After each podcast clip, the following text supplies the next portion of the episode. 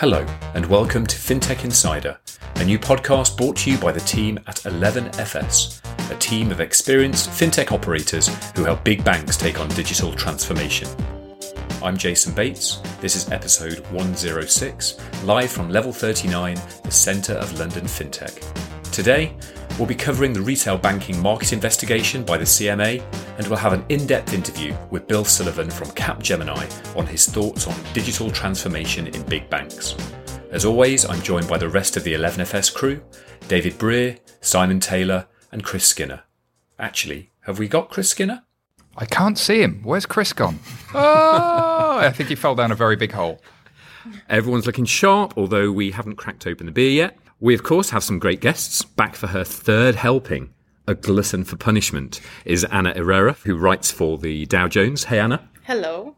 We've got the omnipotent Bill Sullivan, head of financial services market intelligence at Capgemini. Hey, Bill. Hello.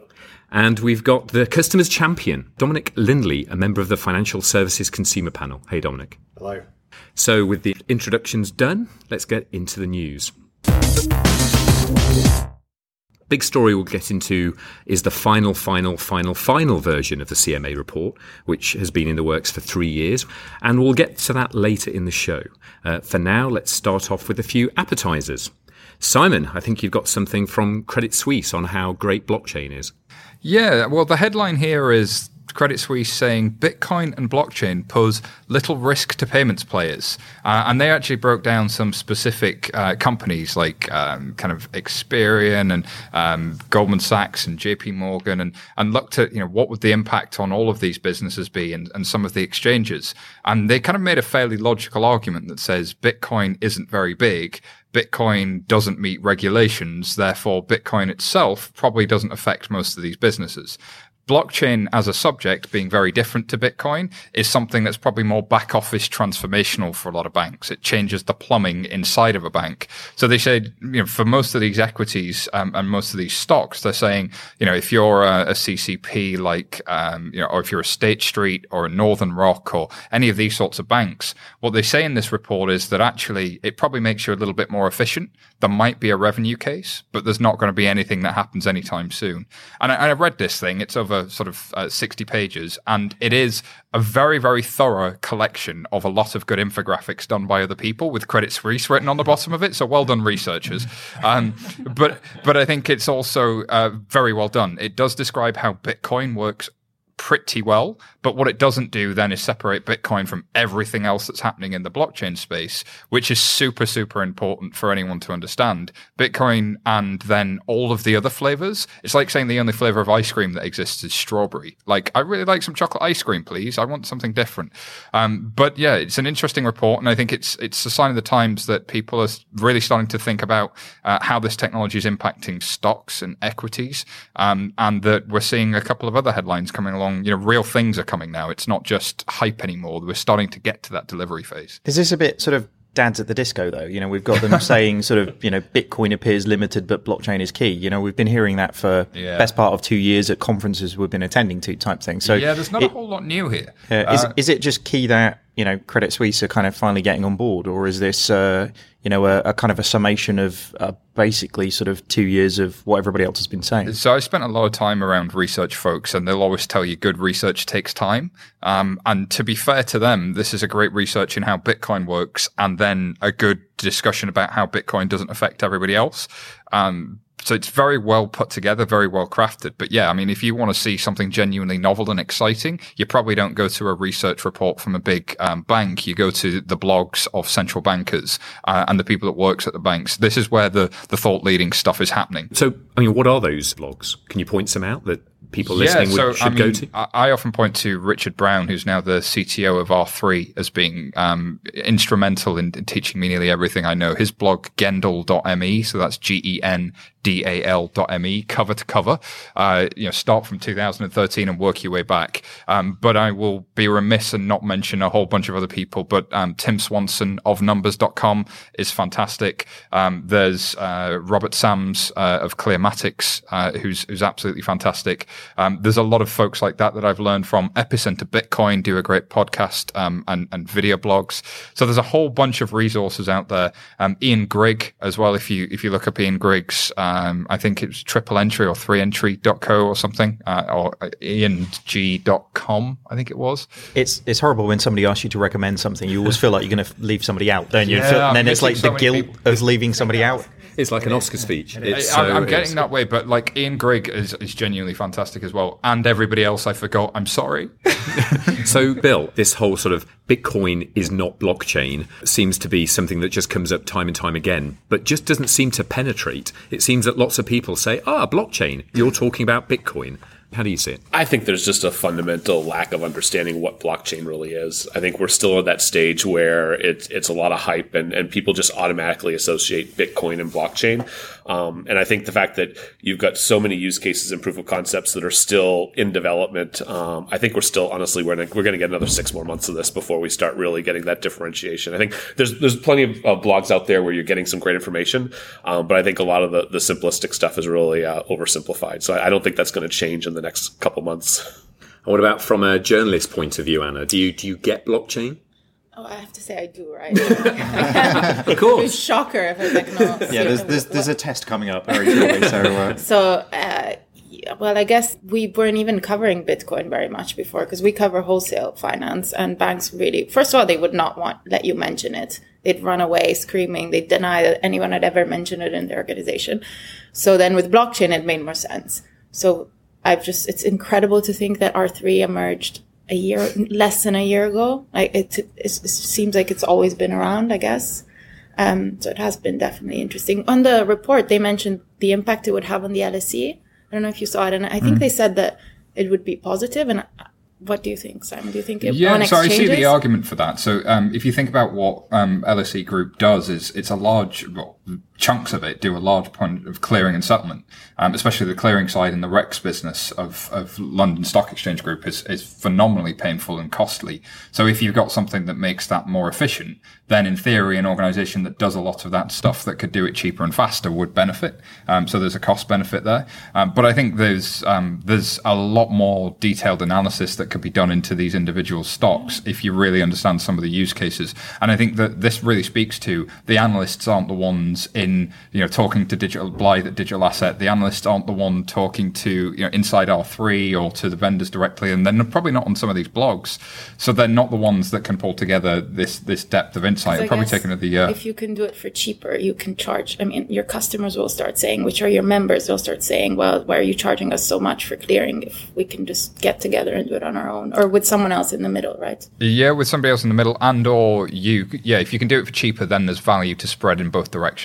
Um, that's, I think, the logic that the, the analysts are using. But I take your point. Your clients would probably see that too and, and push on it. Who knows which way that's going to come out? Um, my view is that CCPs in the future blockchain space do start to see a role where they are more the rule makers and a lot less the technology provider. Um, and the technology is like more operated by all of us rather than by by one central party. But then these become the rule setters, which potentially takes out some systemic risk, which which could be interesting.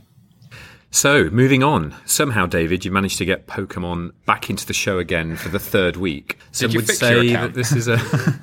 I haven't. I'd, I'd, like to moan about that to start with. To be honest with you, I've, I've been locked out of my Pokemon account like twice now already, which is which is strange. I, I somehow got this weird bug where every time I went into it, it was like a different sex or wearing different clothes or whatever type thing. So, uh, so go, a much bigger issue. It is. Well, it, it freaked me out. I'll be honest with you, and I accused my wife but, of. But there is something things. really nice about how Nintendo and Pokemon approach the gender thing. They don't actually ask you whether you're male or female. They ask you which style um, you'd like to be. Yeah, so there's, there's something really nice about that, about you know the move towards more inclusive society and about you know transgender and sort of multi-gender and all kinds of things. There's obviously been some thought put into that in terms of which style are you, rather than uh, are you male or female. Yeah, it's a nice diversity. Well, that was the thing. I came back and found out that my, my guy, who I thought was a guy, had a ponytail suddenly. So either there was some sort of like hair growth thing going on, or um, I don't know. But anyway, it's not what the the point of this one. But um, it's interesting. There's there's um, figures being put out by uh, Sensor Tower, who are a app analytics platform that Pokemon Go have crossed 200 million in revenue in the first months after its launch, which is just an obscene amount of money in terms of what people are doing. So, you know, can people catch them all? Well, they seem pretty damn motivated to do it and they're happy to spend a hell of a lot of money trying to do it. So, you know, this is kind of absolutely dwarfed things like uh, Clash Royale and Candy Crush. You know, these are games that have been around for much much longer periods of time but in terms of the first 30 days it's it's about six times bigger than than candy crush which you know for a period of time was literally all you saw anybody doing on the london underground type thing so you know i know we're going to keep coming back to, to this one week you were going to keep coming back to this. yeah, just just because I like to have a moan about it, quite frankly. But um, but yeah, an amazing one. You know, I said in the first show I thought it was a massive fad, but 200 million in 30 days, then you know, I'll colour me wrong. Well, I do think it's worth going to have a listen to the A16Z podcast on Pokemon Go. They bring up the idea that, that this is the sort of third business model for games. You know, previously you've had in-game advertising, you've had in-game purchases, but now there's a whole opportunity around physical locations actually sponsoring Pokemon Go to bring customers there that I'm sure we'll come back to. Yeah, what I love about this is it's a genuine social phenomenon, right? This uh, we are talking about it a lot, but we're talking about it a lot because it's significant. Like it, this is a moment we'll look back on in many years and go, "This was a, a moment." And I think it was a moment because games are often the first thing that tell you a new uh, UI or UX is coming. So games were the first thing with the touch screens on mobile devices. The big apps were always the games. The big uh, apps on Facebook were the games. Now we're getting the first big app for augmented reality. Um, so this is you know if people start to get used to using augmented reality, it signals the beginning of a consumer behavior shift. And I think that's interesting.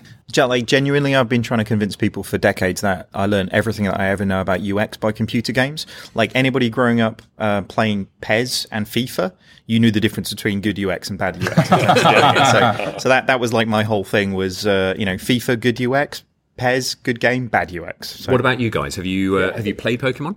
I have it, um, and I think it's it, it, really is just a sneak preview into where the world is going. I think you know, so if, if, you want to convert it to the banking side, you know, banking was you took the branch, you put it into the internet, you put the same thing into a mobile app. I think we're we're now starting to think, well, what does that next model look like? And that next model is augmented. It's about you know being able to um, the whole geo based elements of, of, of delivering a customer experience. And I think I think we're just you know the next two to three years I think is going to be incredible. I think we're going to finally start to see that shift from just adding mobile and adding channels to fundamentally shifting the overall banking experience. And I think it, I know it's overblown in terms of Pokemon as, as a view into branches, and I think it's it's a little overblown there. But I think it does talk about the augmented life and, and what that's going to mean. Interesting.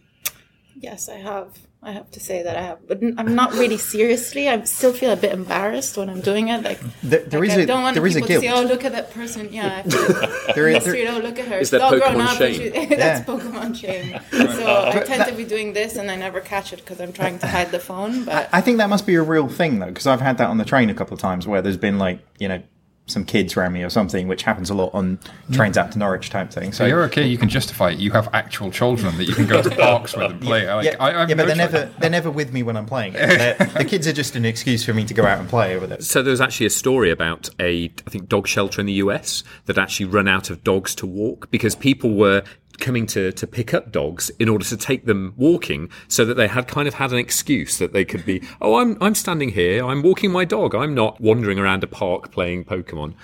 Very strange.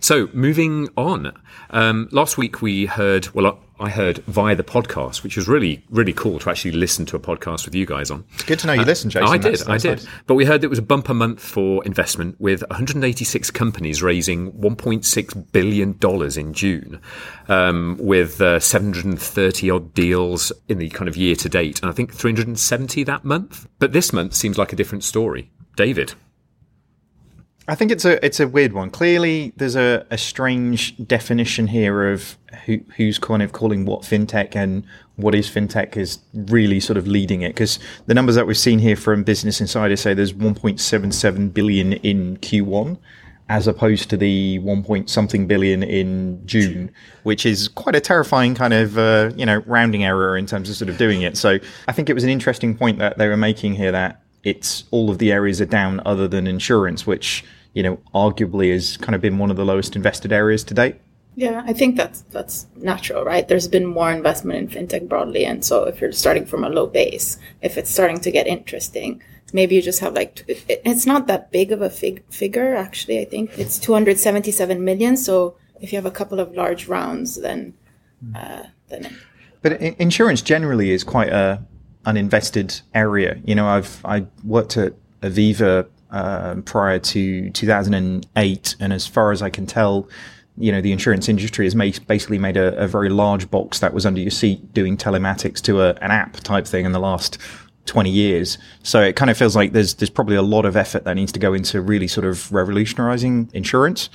Maybe that amount of money. Yeah, and revenues is it's a bigger industry than, than banking. So in proportion, the market you could target is much bigger. Yeah. It's just it's taking longer. I think because banks, despite what people say, weren't that awful at technology compared to insurers, right? It's especially investment banks. So there was money already there, and it was more of a mindset.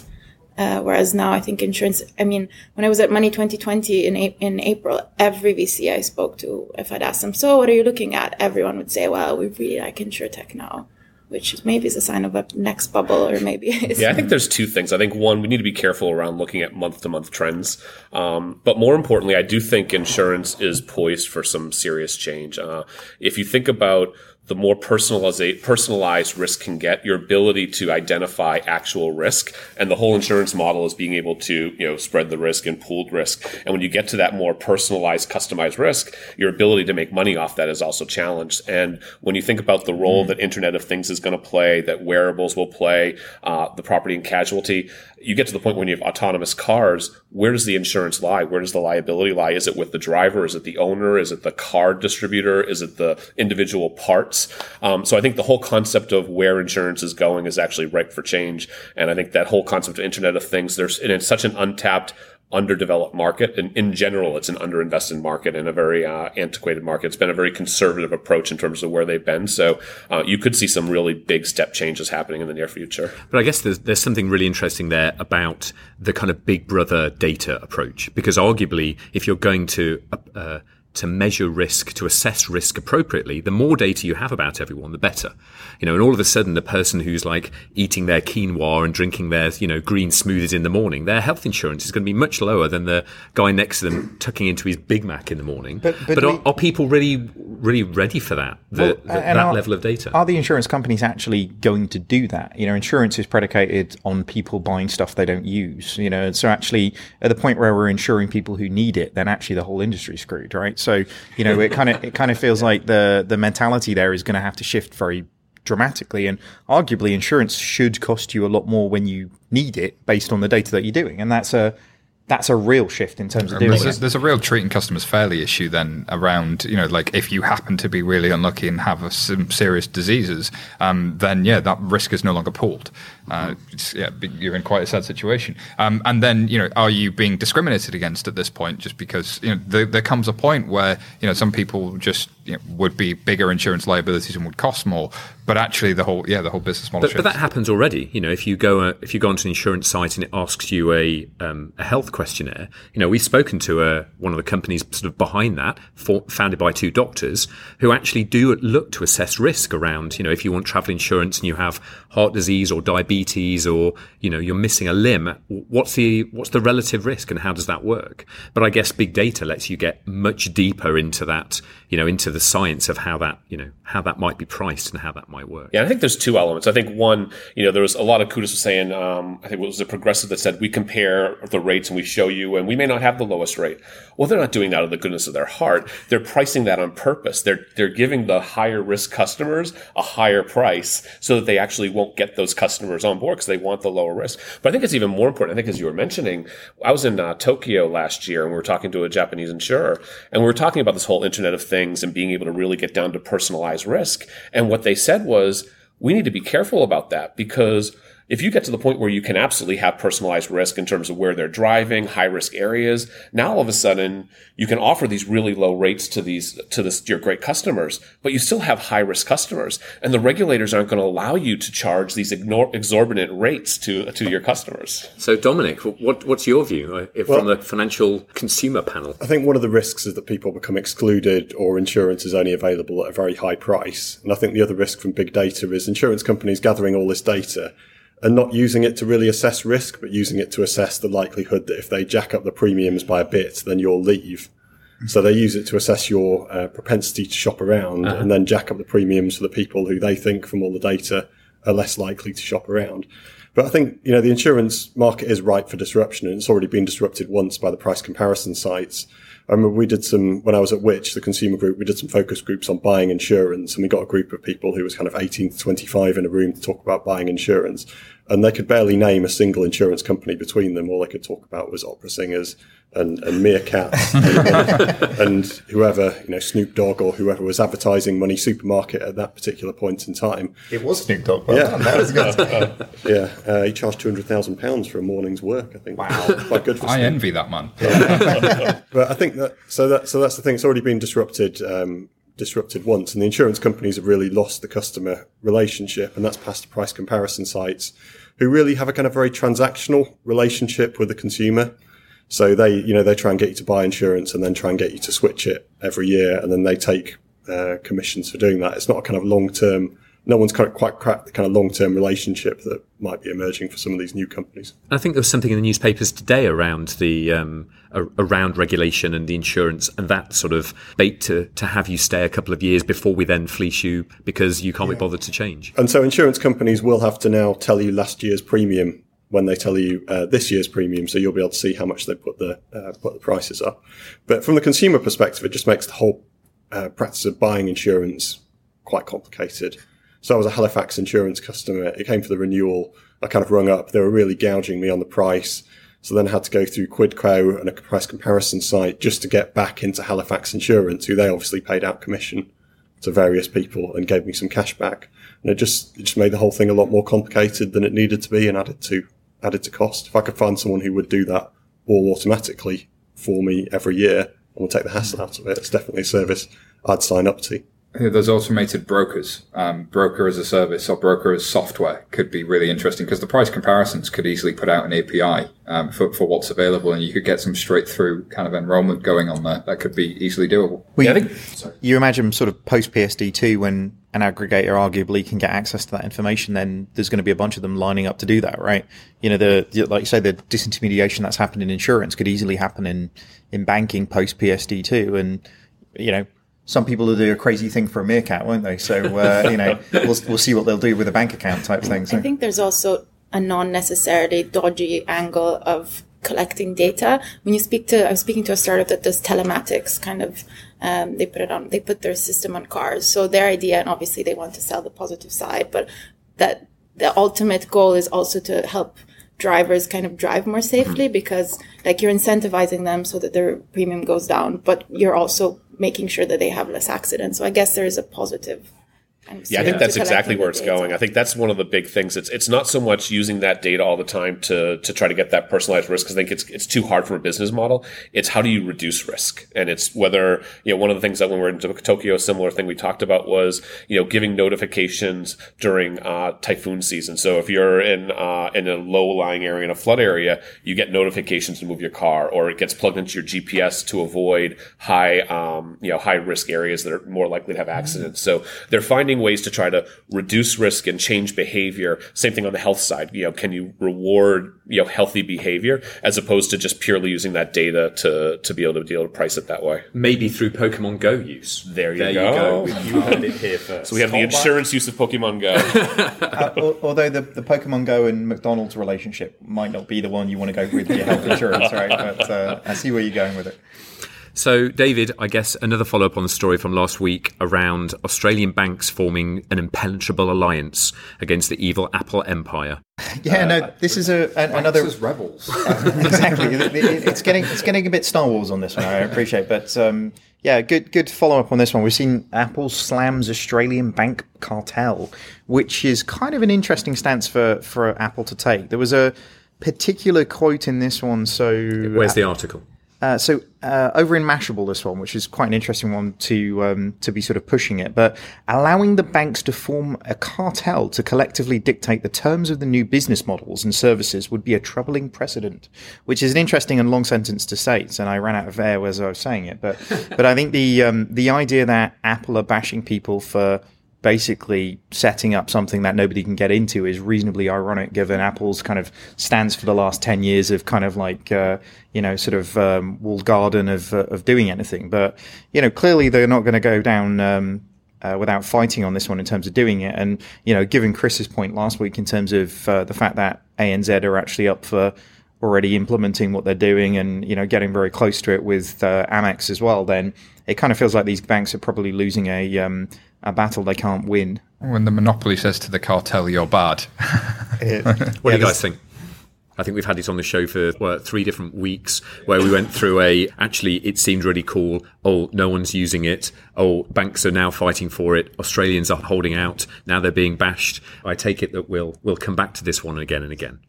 So moving on. Next up, Anna.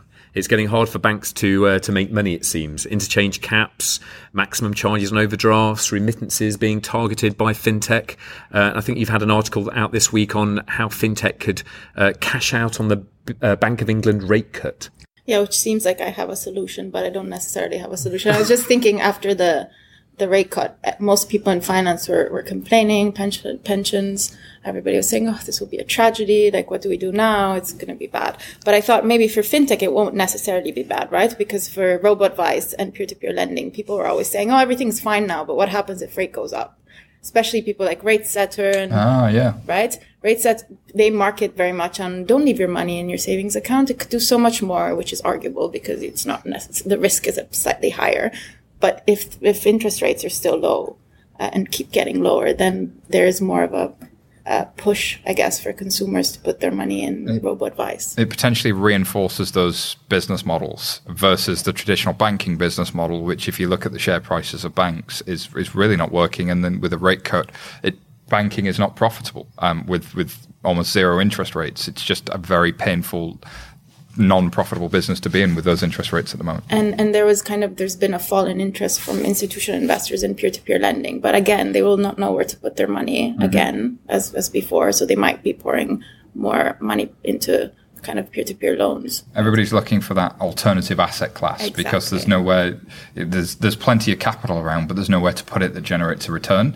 Um, and We're, we still need to see if robo advice generates a return. Oh yeah. But, but, but, but, in the meantime, while you're waiting until you retire in the next 30 years, you could. You could, maybe. yeah. People will be willing to speculate. So, Dominic, how do you think the, the whole low interest rate environment will work out with different investment strategies and saving strategies for the end consumer? You know, we've got a, a population that's growing older. We've got people who are going to be living longer, need pensions, need savings, yet there doesn't seem to be a way of getting there. Well, you know, some people think the older generation are more wealthy than ever and they've got higher assets than any generation previously. But you're right that the low interest rate environment has meant that the amount of income they can generate from those assets, be they pensions or savings, has really collapsed. And now, you know, you will have another round of savings rate cuts for the banks who are already quite happy to leave, you know, particularly older consumers languishing in the kind of liquid gold Halifax account that they launched 30 years ago and are now paying you know, 0%, uh, 0% interest. So that might encourage some people to explore higher risk options. But of course, they do come with risk no matter what the peer to peer companies say. It does come with some risk of losing your money.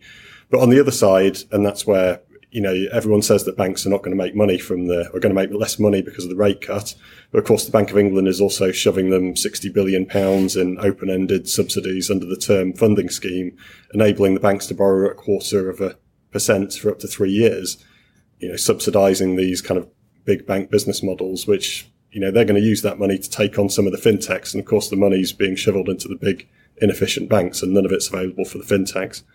But certainly on the peer-to-peer lending side, you know, that's really one of the areas that's benefited consumers from more competition. You know, the personal loan rates, they're at record lows, which is really quite extraordinary. Whereas the markets that the, the peer-to-peer companies don't compete in credit cards and overdrafts, they're still at record, at record highs. But of course, when you put your money with a peer-to-peer lender, you're taking some risk. And some of them are increasingly beginning to offer maturity transformation. So they're pretending to the customer that it's a quick access account, whereas actually, if all the people want their money back at once, it's not going to be a quick access account. So the FCA is definitely going to have to look at how they're regulated over the next couple of years. Yeah, I think in general, I'm not sure the this rate cut's going to have an immediate impact on fintech versus incumbents. But I think it's just a, a, continued challenge of the margin pressures that banks are going to be under. And the fintechs are, are providing one paper cut at a time, and, and they're just slowly starting to bleed, and, and they're starting to bleed in those profitable areas. And I, th- I don't think that's going to change. So you're going to see margin pressure come in. You have 90% or 95% of their business just on, you know, keep the, the, the business running. And, you know, to be able to keep up with the expectations that customers have, um, you know, while the volume is still small for the fintechs, they are delivering wow moments. They're delivering incredible experiences in very small pieces of the of the value chain. And I think it, it's that extra pressure that's being applied to to the banks that's going to be the real the real challenge. I think that's the opportunity. The question is going to be: Can these fintechs start to gain scale? Can they gain access to distribution? I think that's still a big question, and I'm not sure if that's going to be feasible. But the reality is, margin pressure is continuing, and the bar is being raised for for banks, and I think that's going to be more and more challenging. Interesting. So, moving on. David, Williams and Glyn. Do you want to uh, talk, talk about um, that bombshell this week? Yeah, it's a, a really interesting one. We've um, we've seen that, uh, and this is a, a, a, news piece that's come through Finextra. So RBS scraps Williams and Glyn carve out, uh, and that they're writing off 345 million that has been spent uh, actually looking at how this is done.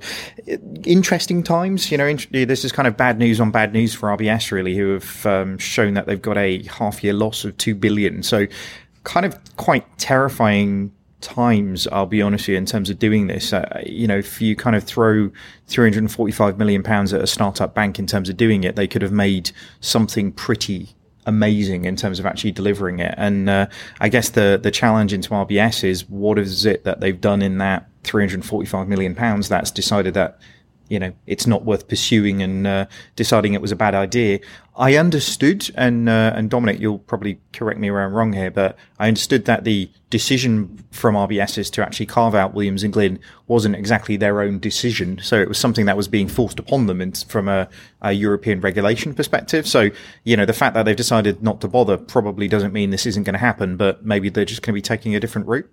Yeah, and they've kind of delayed it consistently, whereas at least Lloyds got on with carving out TSB and made the arrangement that TSB could continue to use the Lloyds systems for a number of uh, for a number of years at a kind of slightly less than cost rate. Whereas RBS, they kind of had the failed sale to Santander of these branches, then they were going for a, sort of trade sale, then a flotation, and it just kind of changes every every few months as the taxpayer-owned bank flushes more of our money down a very big drain.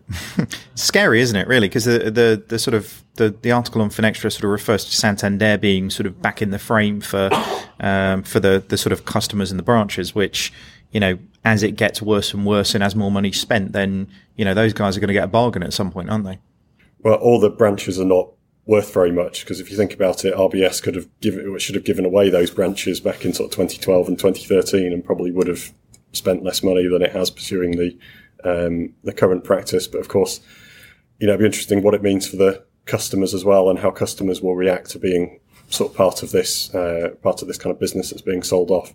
I think the TSB customers reacted quite well because it was an old kind of brand name that people knew and uh, knew and trusted, and TSB very quickly decided to go for a sort of different focus and a sort of more customer focused culture than uh, uh, than Lloyds. But I'm not quite sure where Williams and Glyn is kind of quite an old name that no one really remembers. So whether they'll feel, feel the same affinity for that when it does finally get split out, because you know the deadline's still there.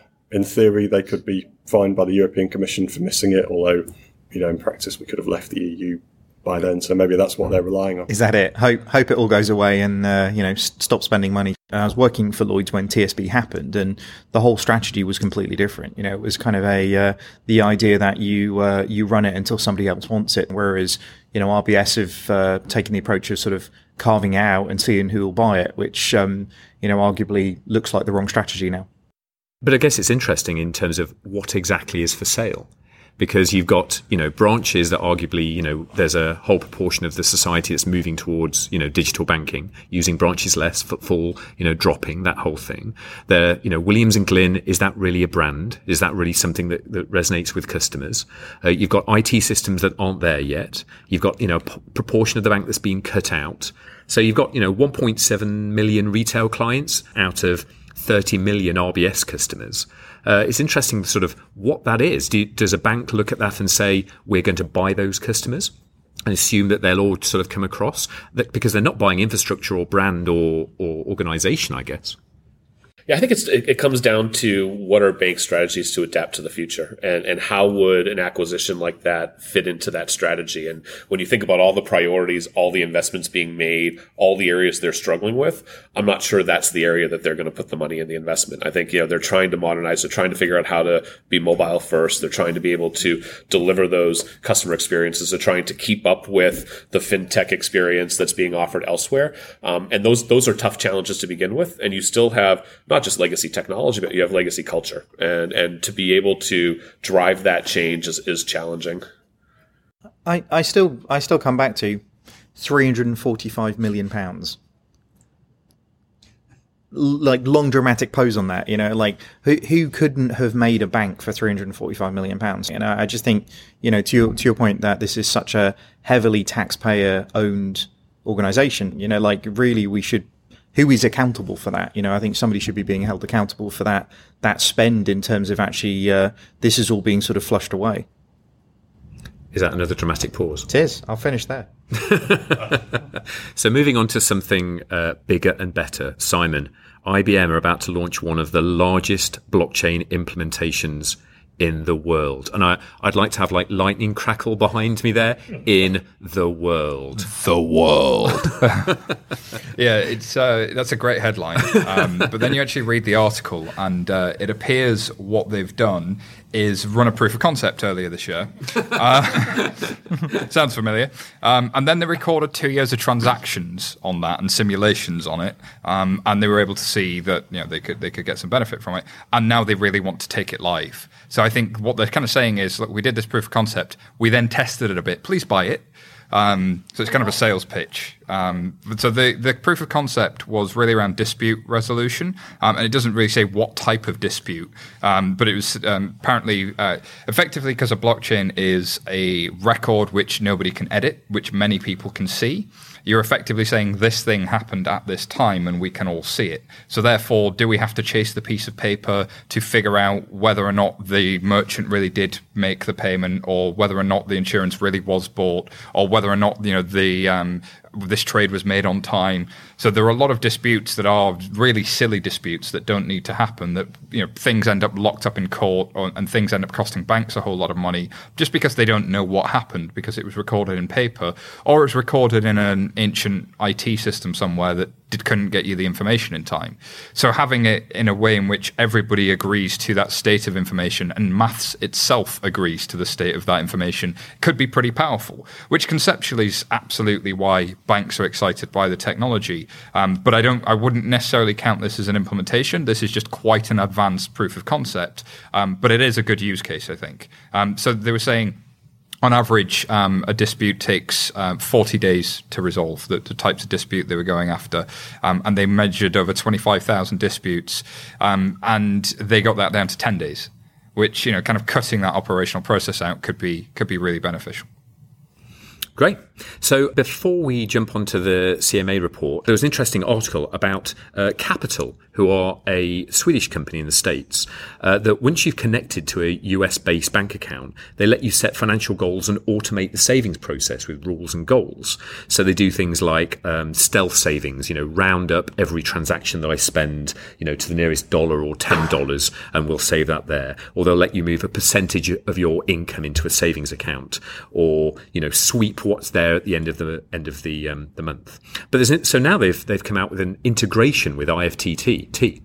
Um, I, I think I added an extra T on the end there, but I'll go with it which actually lets you look at, you know, paying yourself for time spent reading or running, just little stuff. It actually gives you a programmable savings account with particular events. And I thought it was an interesting um, example, or at least starting to explore that sort of post PSD2 world, that consumer API. And actually, uh, you could take what is a basic savings account with a rate and an account and a, you know and a number, and actually add a programmable interface on the top, which you could then start doing some really interesting behavioral stuff. I don't know if you guys have seen it or or kind of thought about that kind of thing. I haven't seen that one in particular, but I think there's two pieces. I think one, it shows what can happen with the APIs and the creativity with the programming. I think and we are in the 0.1% view of where we're, where this is going. I think it also goes into the whole new concept of currency and, and, you know, you know, what is currency? And, you know, as opposed to money, could it be data? Could it be, you know, social. I mean, so there's whole, all these different concepts of what data, what currency may be. And, you know, I think these APIs and, you know, could start to evolve to, to really redefining that. It's, it's interesting. Um, so for those of you that not have used um, if um, it's it's so like the classic example is if you post something on Twitter, have it post immediately to LinkedIn and Facebook, or uh, if my alarm goes off, then um, you know kind of do something else. Like you can kind of create all of these really nice integrations from anything that's already got an API. Um, and what I like about this is, yeah, this kind of really nice. You've all probably sat there at some point and thought, God, yeah, I've got that little bit of money in that account there. I'd love if every time this happened or every time something happened, this just ha- kind of happened. Creating all these little rules.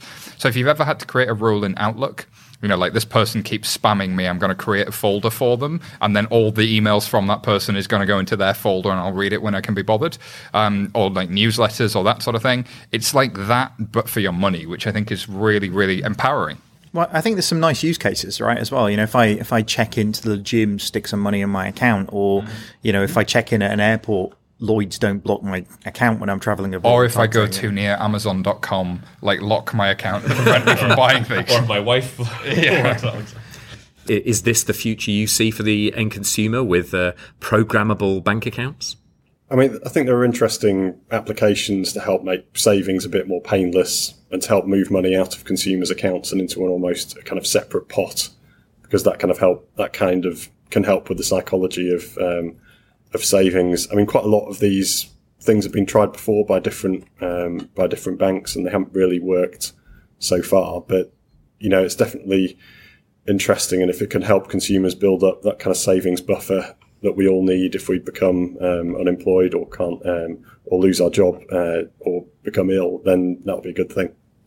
So is FTTTT something that you can do, like someone who does not know how to program can activate, or do you, okay. super easy? So, yeah, yeah. It's li- literally like drag and drop. Really, Anna, really easy to do. This, I can this is your homework. Okay. Next time you're on, we want to hear about how you. And uh, second question: When I hear about all these APIs, all this really funky, cool stuff, naturally I think, oh, this would be amazing. It would be so useful. It's, it's, when do you think this is going to happen? I'm asking all of you. And is this likely going to happen? And is this something that's going to come from the challenger banks? The big banks. Yeah. Well, uh, funny you should mention that. well, I guess this is a really a good point, segue, isn't it? yeah, exactly. to congratulate the team at Mondo um, for achieving their banking license yesterday. So it's been a 18 month journey. As obviously as a co-founder, I'm uh, both incredibly proud and incredibly biased. So go Mondo. We're set up now with a really interesting set of digital challenger banks. We've got Mondo, Atom, Starling, Tandem uh, who are all going to be looking at that behavioral economics around making customers' lives easier. So this is part of it. Two or three of those banks will push APIs from a point of view of delivering better service for end customers. They all have their banking license now. They'll all be going in the next six months or so. And I think it's a, um, you know, it's a key moment for those kinds of services to, uh, to start to appear. So before we get on to the main event, uh, let's have a quick ad. Let's be honest, most digital banking experiences just aren't that amazing. Learn how more than 180 banks worldwide, including Barclays, Deutsche Bank, and BBVA, innovate faster with Strands as their trusted fintech partner. To find out more, visit strands.com today. So, moving on to the main event. This week we've seen publication of the CMA report, the final, final, final, final version of the, the thing that's been going on for, for three years. We've got Dominic here from the Financial Services Consumer Panel. Dominic, I wonder if you could tell us firstly a little bit about the panel and then explain to us what the CMA have said. Well, the panel exists to advise and challenge the regulator, the FCA, to ensure that they take into account the interests of consumers. And we've also been responding to this ongoing CMA inquiry into competition in retail banking. And of course, you said it's been going on for two years, but actually, there's been a pretty much a never ending stream of competition inquiries into retail banking, starting all the way back in 2000 with the Cruickshank report. And then ongoing after that with the Independent Commission on Banking, the Parliamentary Commission on Banking Standards, various inquiries by the Office of Fair Trading, and now this CMA uh, report. And so it kind of feels like a very, you know, feels like a never ending process. But in terms of what this report says, First of all, it's recommended that banks will have to introduce open banking. So they'll have to introduce a, a standard for open APIs uh, by, I think, the 1st of uh, January 2018. It'll also require the banks to publish um, information about um, service levels and uh, customer service ratings. And finally, it require the banks to send out kind of regular prompts to consumers to encourage them to switch bank accounts. Now, I think there's one thing in politics, which is if you want to distract from the present, you tell a very good story about the future. And I think that's what the CMA has done with this uh, open banking APIs, which definitely, from our point of view, you know, we support them. They have the potential to really revolutionize the market because they really can attack how the, how some of the banks currently make their money, which is taking advantage of consumer inertia, very complicated products, some very complicated pricing structures that people feel, you know, that they can't really compare and find out um, which is the best.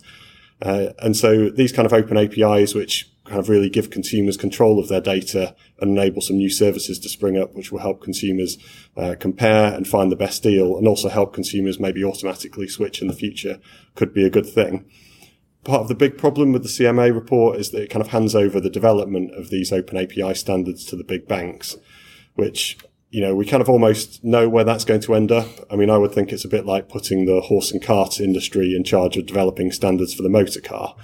They're not going to sort of take the consumer focused uh, approach that maybe an independent regulator would. So first of all, it's important that the governance of this new organization is properly established and it's not just made up of the kind of larger banks and they take into account the views from from some of the new entrants and the challenger banks, but also definitely from the consumer point of view. Because these APIs, they do have lots of positives. They also have lots of risks for consumers, you know, probably starting with fraud um, and security, but also it's going to be very hard for consumers to understand exactly what they're consenting to. Mm. And while some of the people you're giving consent to to use your information will be kind of these new fintechs will help you get a good deal, you might also be consenting to payday lenders to get access to your account information. And yes, the payday lenders might use this information to lend responsibly, but they could also use it to find out exactly when you're paid and know that if they make a collection on the day after, they can take all of the money out of your account uh, quite safely uh, and leave you with no money to uh, to live on. So it's making sure that the governance of that organisation really tackles some of the uh, some of the risks which exist with these open APIs. I wonder if it becomes a bit like, um, you know, when you go to any website, you get the notification about cookies, and you're just like, "Oh, go away! I'm going to click OK." Like it, it's it's one of those things that just becomes an annoyance. And there was a thing I wanted to do. I got a notification, and I clicked OK because I wanted to do that thing. And to your point, that could very easily be exploited for good and bad. Um, with Facebook or with Twitter, I can log into just about anything, but actually I'm opening myself up to all kinds of hacks when I do it. And I don't think everybody's a sophisticated user of these services. I know my mum definitely isn't, and, and she's had her devices hacked a number of times. So having your bank account hacked because you gave your financial information to somebody else could be could be very very scary. But I, I think that um, that point around uh, having the bank set the rules was, was a super interesting one as well. I, I, thought of it more like the cookie monster being asked to guard the cookies. Um, it's just uh, it's it's a it's an interesting time for APIs. I mean, thoughts on APIs, but.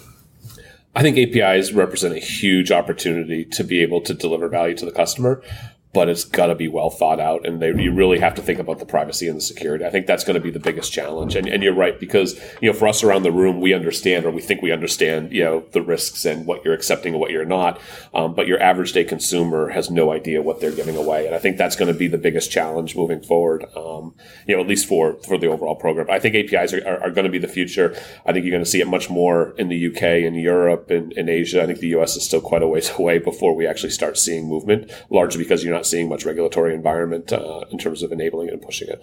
But I guess we've we've been through this loop before with Facebook and Google and others, where actually it started with impenetrable terms and conditions and consumers just saying yes, and things got sort of simplified down to those you know things that now appear saying, oh, this will share all of your friends' data and what you've been doing. You know, there are, there were originally um, permissions in some of the Facebook apps that let them look at your inbox. So, you know, I, I hope that actually we learn from, I guess, what's been done in, in, other industries. The thing that I guess worries me is the, you know, I can see it on the balance data and the transactional data, but when we get to actually transacting, to moving money from it, from, you know, your account to others, I'm not sure we've seen that really, uh, sort of anywhere else. That seems incredibly dangerous, not only from a, from a, a hacking perspective, mm. but also from a where does the liability stand? Absolutely, and this is why banks do talk about security so much. Absolutely.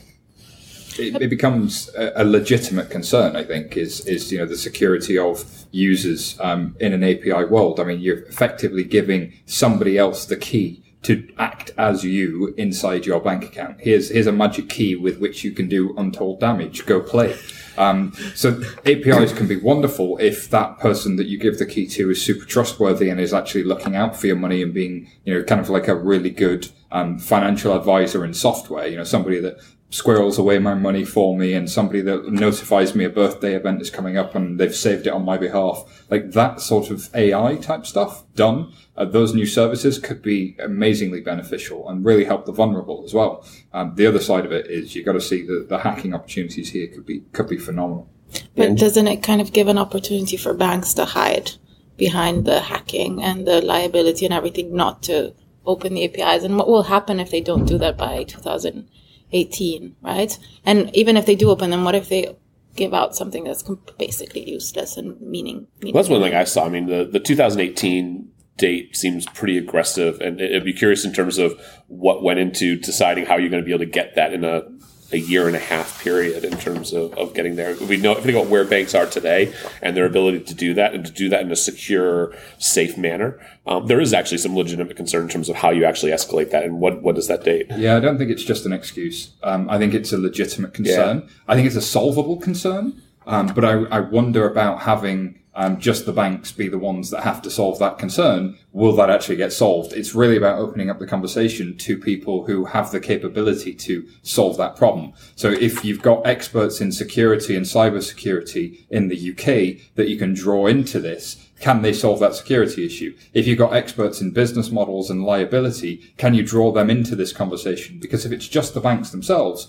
one, they've got going concerns and BAU and cost and market pressures to worry about. Two, this is just in a, a, bucket of all of the other regulatory stuff we've got to do this year. We've got to do this one too. Let's try and make it as lot, not painful for but, ourselves. But what's the incentive at all for a bank? To, I don't think there is one. But why would they, like, why does this go to the top of their priority to do list? Like, so I think you can make them up, but I don't think they exist at the moment. So the ones you could say are, well, you could start to do all kinds of new things and compete. So you could offer new products. you could partner with fintechs. You could be the banking platform. You could offer uh, services to fintechs. You could um, take revenue shares with fintechs. You could, and there's a whole bunch of other stuff that comes alongside that. So there are revenue generating opportunities that, that come out of it, but I just don't think they're part of the conversation. I think I think this this is not for banks.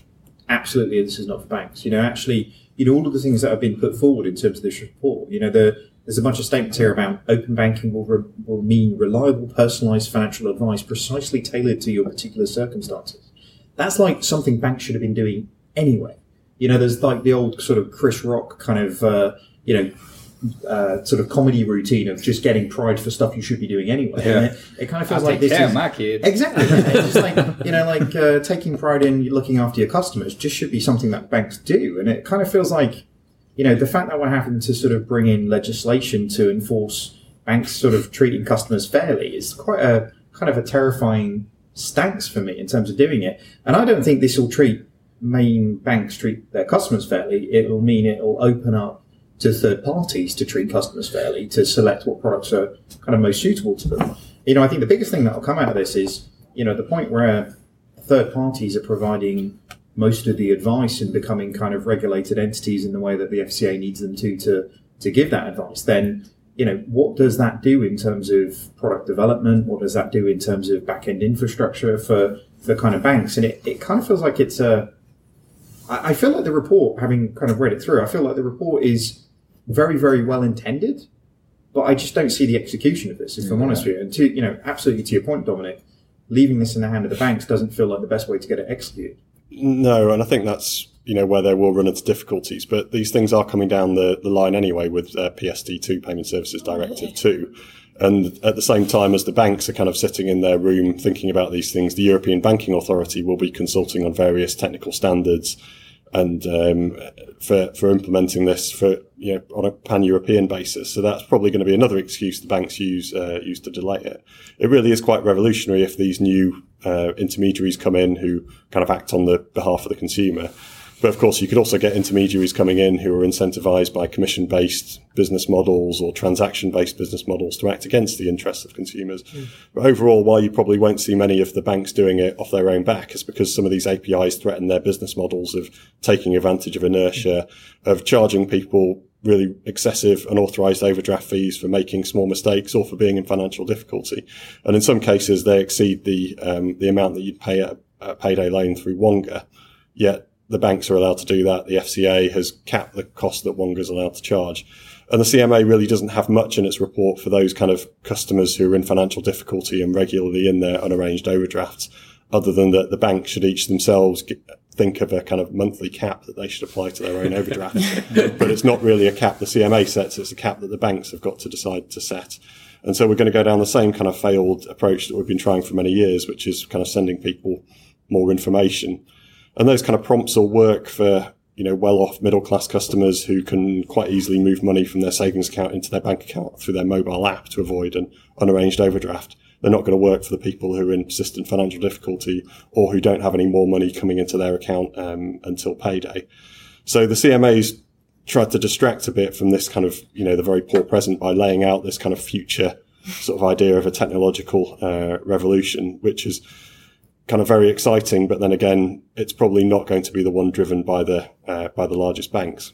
Yeah, but I guess I, I mean, I, I don't see regulation driving a lot of the API side of things. I think if we look at other digital industries, you know, we've seen market forces, we've seen competition, we've, you know, programmableweb.com lists 12 or 13,000 APIs from companies that don't have to provide those in order to drive new business. And with four digital banks coming next year with the licenses, you know, if anything, that provides, you know, a great opportunity and the regulatory air cover in order to provide the APIs that they were going to be pushing anyway, in order to deliver those next level services and disaggregated financial ser- intelligence services. I mean, I think that does, I mean, many of those banks will be giving a kind of putting out a compelling proposition, but I think they have to be, you know, they don't just have to be a bit better than the high street banks to gain customers. They have to be like five or 10 times better.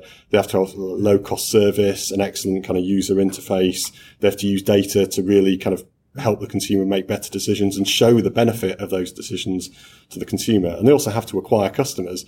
And of course, the, the big banks have got a very large back books of inert customers that they're going to carry on hitting with unarranged overdraft charges, yep. which they can then use to cross subsidize really the development of some reward accounts, which are, you know, quite, you know, very financially um, beneficial for the customer. And they're going to be able to use the back book to uh, cross subsidize the acquisition of the front book. For the new kind of fintech banks, they're not going to have that established back book. They're not, they're not going to be able to cross subsidize it. And so they're really going to have to demonstrate to consumers that they are that much better and get by on sort of word of mouth advertising because a lot of them probably can't afford to spend hundreds of millions of pounds developing a kind of customer, a customer brand.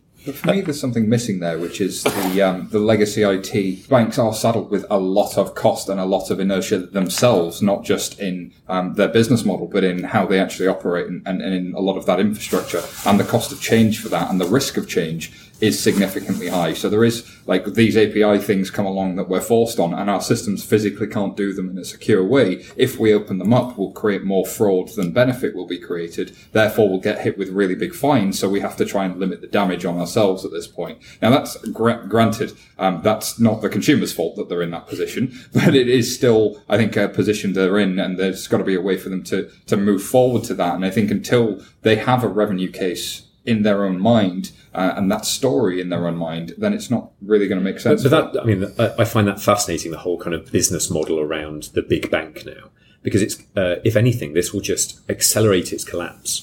You know, you've got expensive branches, you've got expensive legacy IT, you've got thousands of uh, front office and back office staff Interchange is being capped. The unauthorized overdraft fees are now being capped. They're being forced to deliver APIs, which could lead to them be, being disintermediated, which means they can't then sell further products. It really feels like and I have to check myself here to say, am I actually protecting big banks? But it feels in some way they're very much being boxed into a, an extremely difficult corner when actually they're supporting the, the financial services of, you know, 65 million current accounts. Yeah, I think, you know, I think, you know, to David's point, I think the banks box themselves into this corner themselves. You know, why have these fintechs popped up? Why have all these companies that you know 23 year olds coming up and coming up with these great deliver you know customer experiences because they there was a gap there was a void that wasn't being delivered.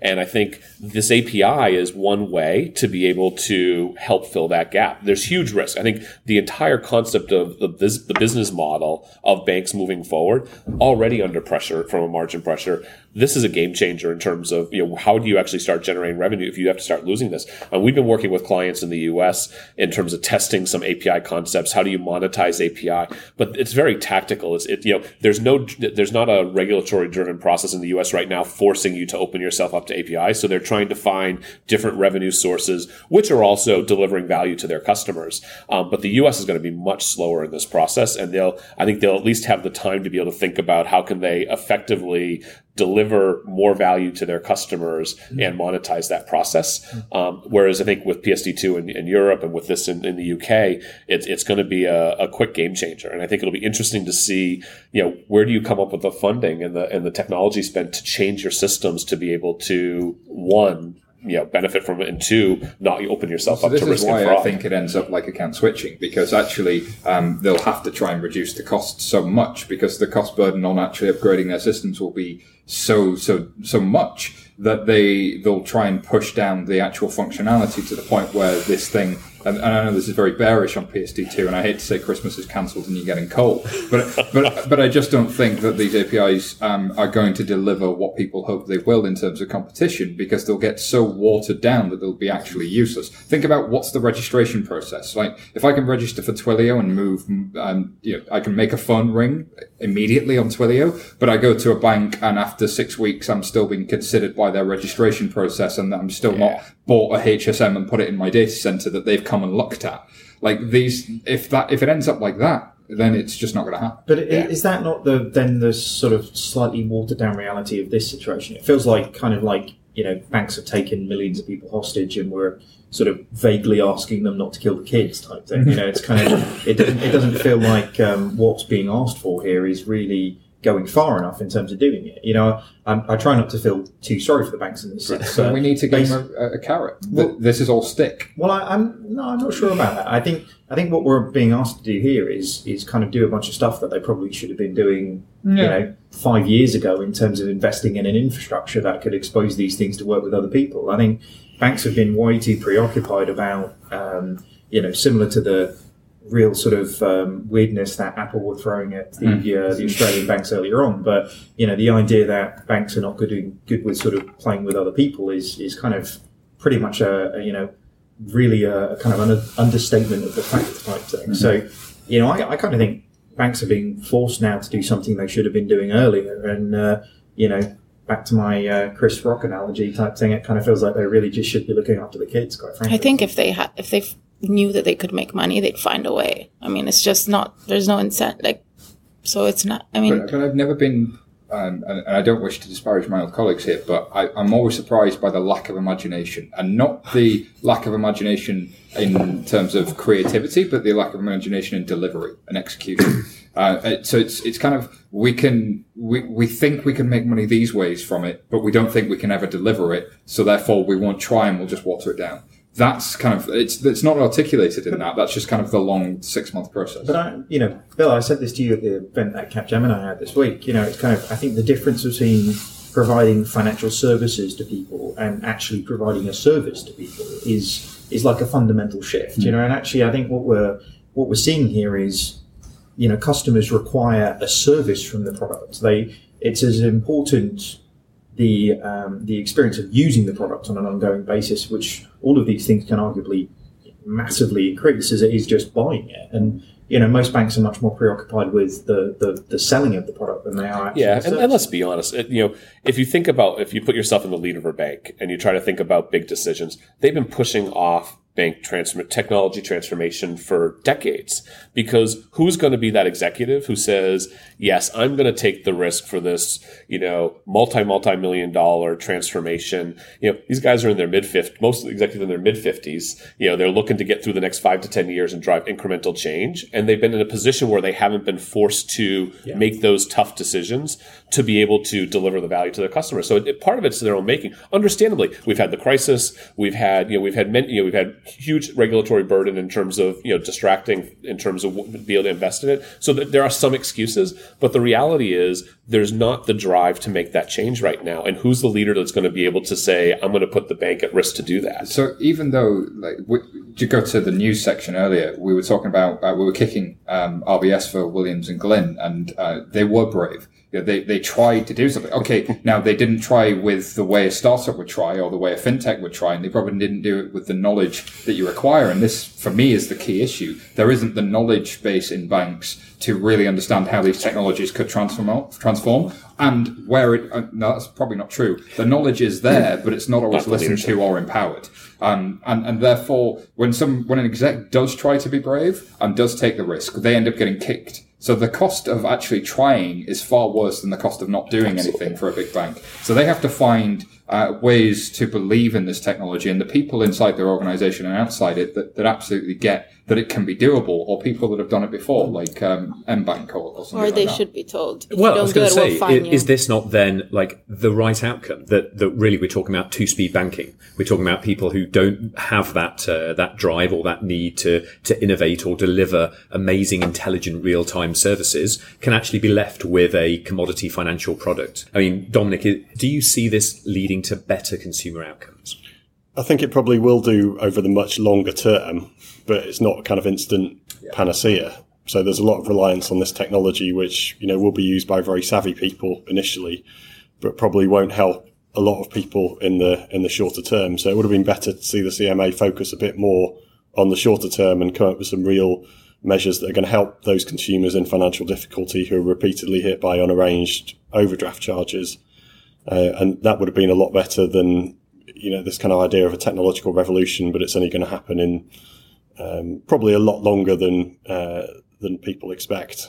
And also, I think, you know, a lot of banks now are saying we're technology companies. That's what we are. We're about data and technology. Yet you look at the leadership teams and there's not a single technology person anywhere to be found at like N minus three. So, yeah. you know, I think when we talk about, I agree, the banking industry has to become a technology industry.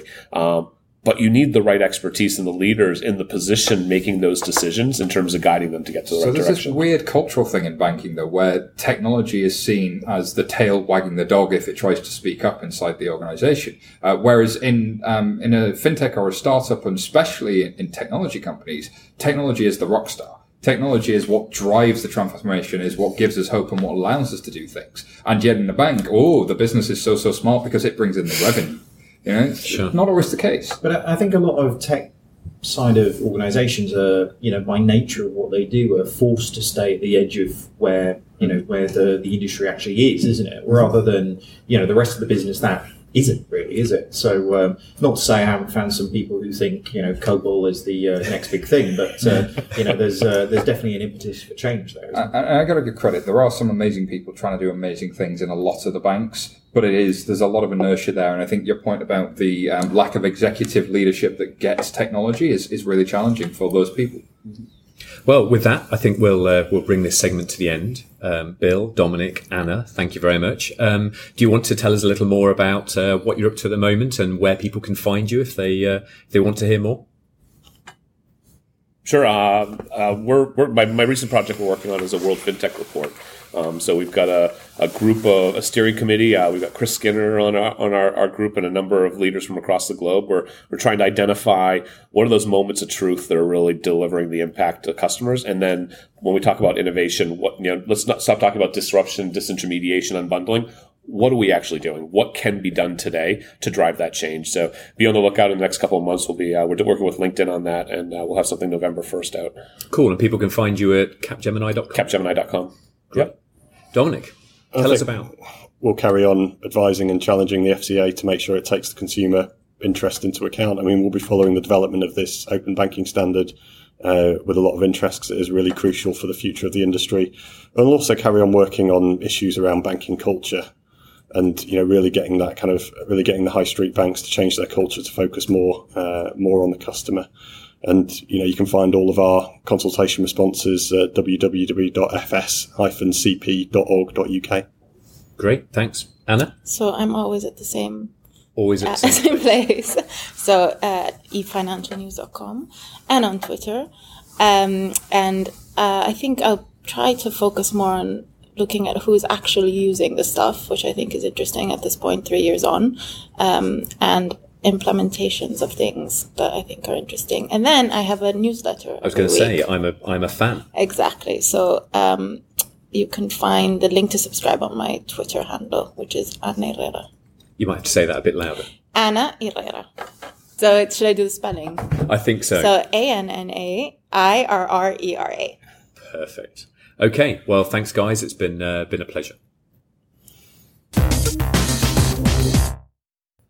Awesome. Well, Bill, thank you very much for taking the time to uh, to, to talk to us. And uh, now everybody's gone, we can learn a little bit more about you and what you've been doing with Capgemini. So, tell us a little bit more about your background, uh, and uh, you know, tell us a little bit more about the type of event that me and Chris have been along this week with uh, with Cap. Yeah, sure, absolutely. So, Bill Sullivan, uh, I head up Capgemini's global financial services market intelligence team. So, long title to basically say I cover the industry and focus on all of our thought leadership. So, really tracking what's happening in financial services, trying to stay ahead of it, and, and really provide some insights to our, our clients and, and to the industry um, to keep on touch and, and help them out. So, the we're just starting on this new program, a World FinTech Report, which uh, we had a pleasure of hosting you guys at our, our roundtable uh, earlier this week.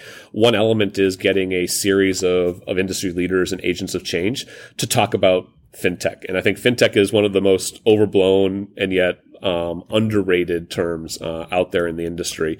We're focusing on kind of two main areas. First is what are those customer moments of truth? What are fintechs delivering today that banks aren't delivering or insurers aren't delivering? And trying to understand what the nuance is that's making customers more attracted to, to those, um, to those institutions.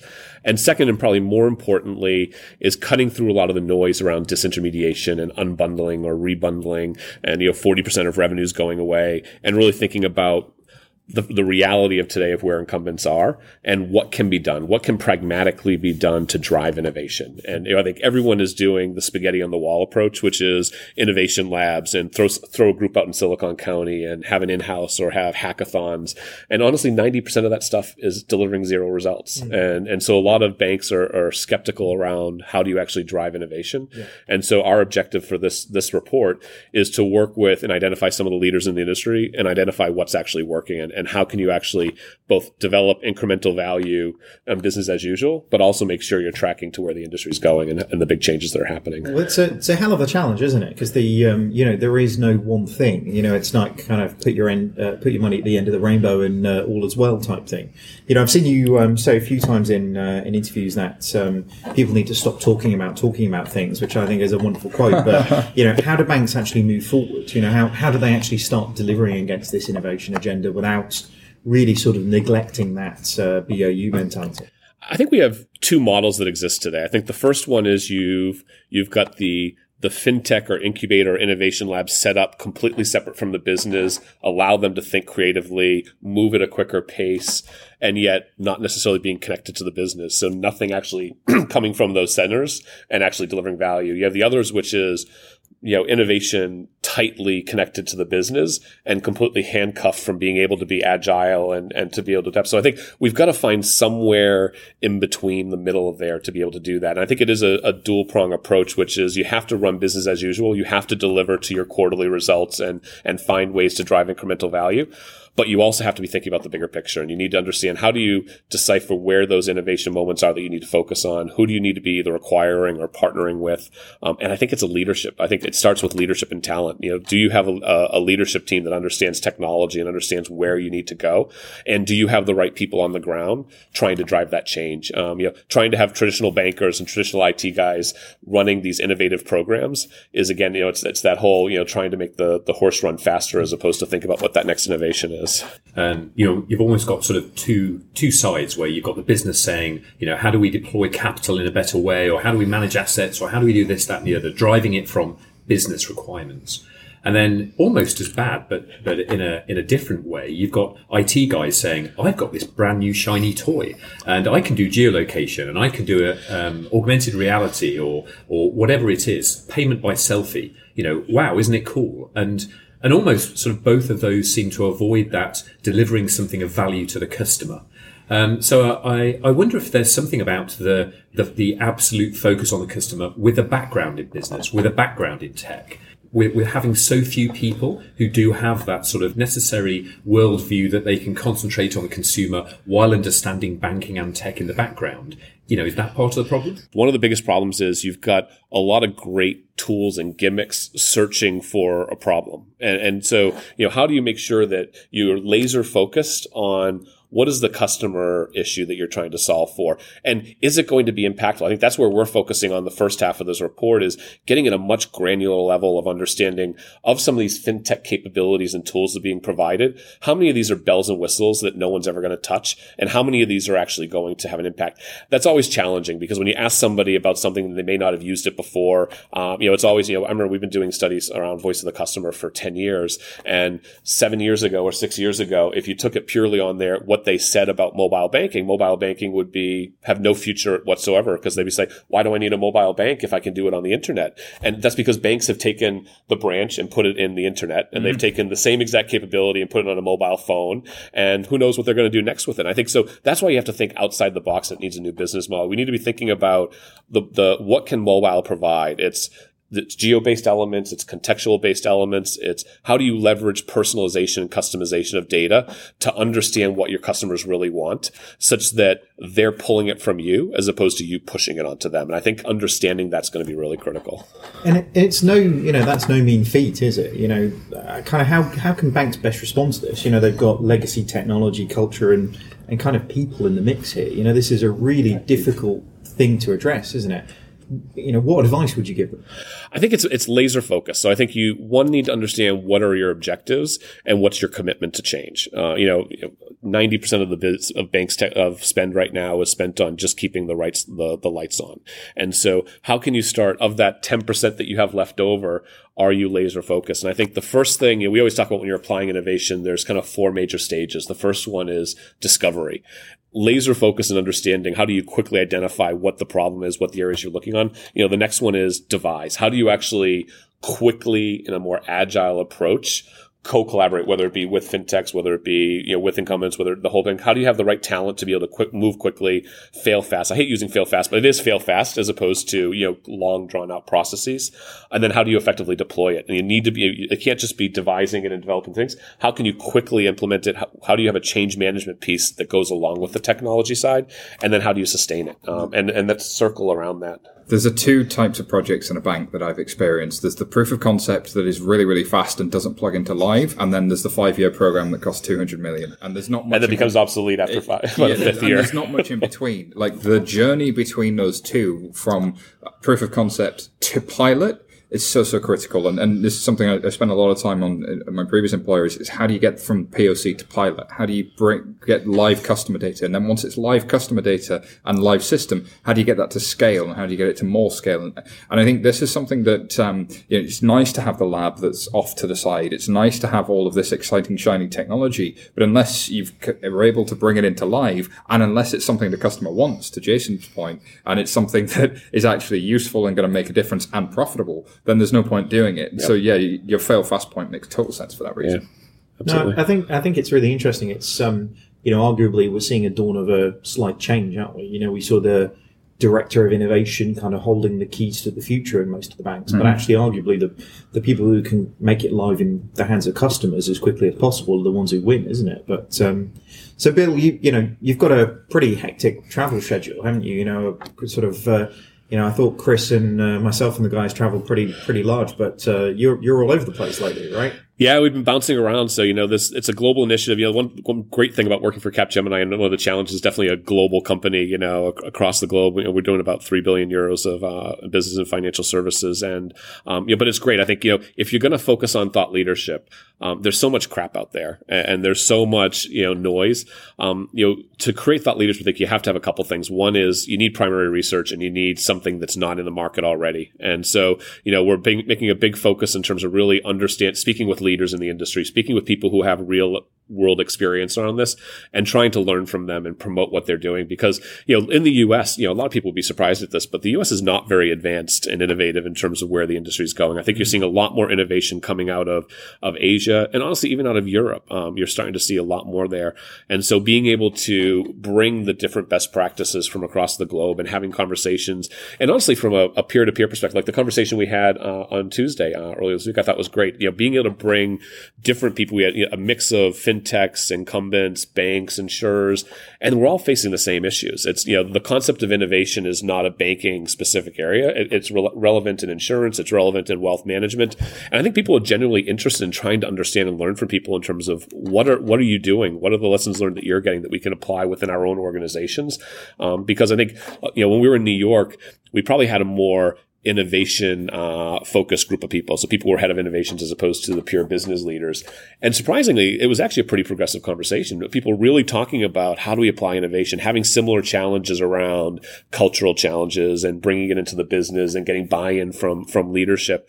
Um, so I think being able to pull together as an industry and getting people to to focus on this and talk about solutions as opposed to talking about the problem, I think is a critical step moving forward. But do you think they're actually um do you think they're capable? There's a commodity financial retail product view that um, you know digital's great because it lets me sell more of these widgets. It's great because it lets me service customers for, for a cheaper amount. But we're not changing a widget. You know, a current account is a current account. It's been that way for a long time. Therefore, that's done.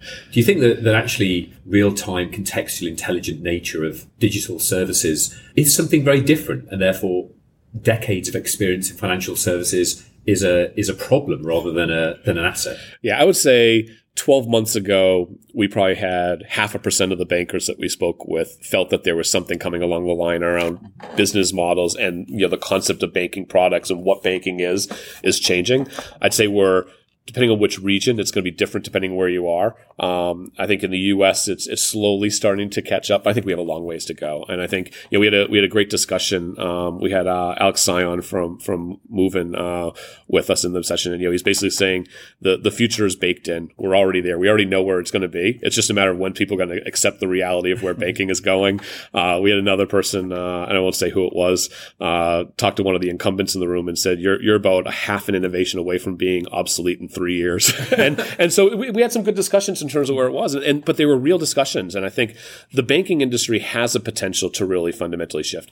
I don't think it's going to happen. I don't think it's going to start in the U.S. I think you're going to see, um, you know, you're going to see in the U.K. and in Europe, you've got regulation regulatory bodies trying to look out for the customer and find ways to deliver a better customer experience and fill those gaps that the banks have have not necessarily filled to date.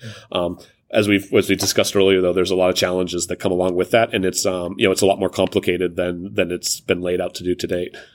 No, I agree. You know, it's a it's an interesting industry. You know, your your point around there's there's actually quite a lot of crap out there at the moment, isn't there? You know, like it's uh, me and Chris Skinner were talking about this earlier on this week. It's kind of a slightly odd place we're at in the industry right now. Is that fintech has become this kind of kind of almost like the rock stars of banking. You know, it's kind of a, a strange sense that everybody wants to get into it, and therefore you're finding lots of people are kind of coming forward and writing and you know putting out points of view. And you know, in the the kind of days of social media, anybody with a following essentially can become a influencer and i'm doing kind of uh, inverted commas for uh, anybody who's listening to this on the podcast then um, you know it, it, kind of feels like we're, we're sort of moving into sort of quite dangerous territory in terms of who people should actually be listening to in terms of informed decisions. Yeah, I think it's it's a matter of trying to understand cutting through the noise. That that's the biggest thing that we've heard with a lot of the clients we speak with is they said, "Listen, we, we get it. We need to change. We've we've put off a lot of these issues, and you know you can say why they pushed it off, whether it be the crisis, whether it be regulatory burden, and some very legitimate concerns in terms of what they've been focused on. Um, and they've been more willing to put the band aids on their channel approach and you know do incremental siloed uh, builds because that's what they had to do. I think now they're coming to the point where they're realizing all right, we've got to do something different. When you think about what you look at some of these fintechs, and while they don't have a, a, viable business model moving forward, and I don't think they're going to be a major threat, the reality is they're delivering some pretty cool things. And yeah, our customers would love to have something like that. And we don't have a system that can even come close to allowing us to provide that today. I mean, we, we asked, um, you know, in, in, the last survey we did for our banking report, we we asked we asked the executives, you know, do you think the industry is changing? And like ninety percent said the pace of change is accelerating. Ninety six percent of them said the industry is quickly moving more towards a digital ecosystem. And then we asked, are your core systems capable to work and function in this new system? Only 14% of them said yes. and wow. so they have a, when you, so there's an acknowledgement now. So there's at least the, we are in trouble. You know, we need to think about what the solution is, but we need help figuring, cutting through the noise in terms of what's viable, what things do our customers really want, how do we get there? And then also, how do we do it more quickly? How are we more efficient? How do we actually deploy this innovation in a more effective, quicker, agile approach? Well, that, that's good. You know, I think the, you know, the first of any 10 step program is sort of admitting there's a problem, right? So uh, I think if, if we get more uh, executives to that point where they're actually admitting there is an issue and they need to do something about it, then actually I think we'll start to see wholesale change in terms of the favour of the customer. Uh, and with the work we've been doing at 11FS, you know, we've been around talking to different people about these kind of new banking propositions, how you build them, how you launch them, what you do. It, and it seems there are interesting kind of schools of thought of which route do you go? You know, do you uh, build something by the side of your mm-hmm. big bank and sort of start from scratch? Do you do some massive core systems transformation program?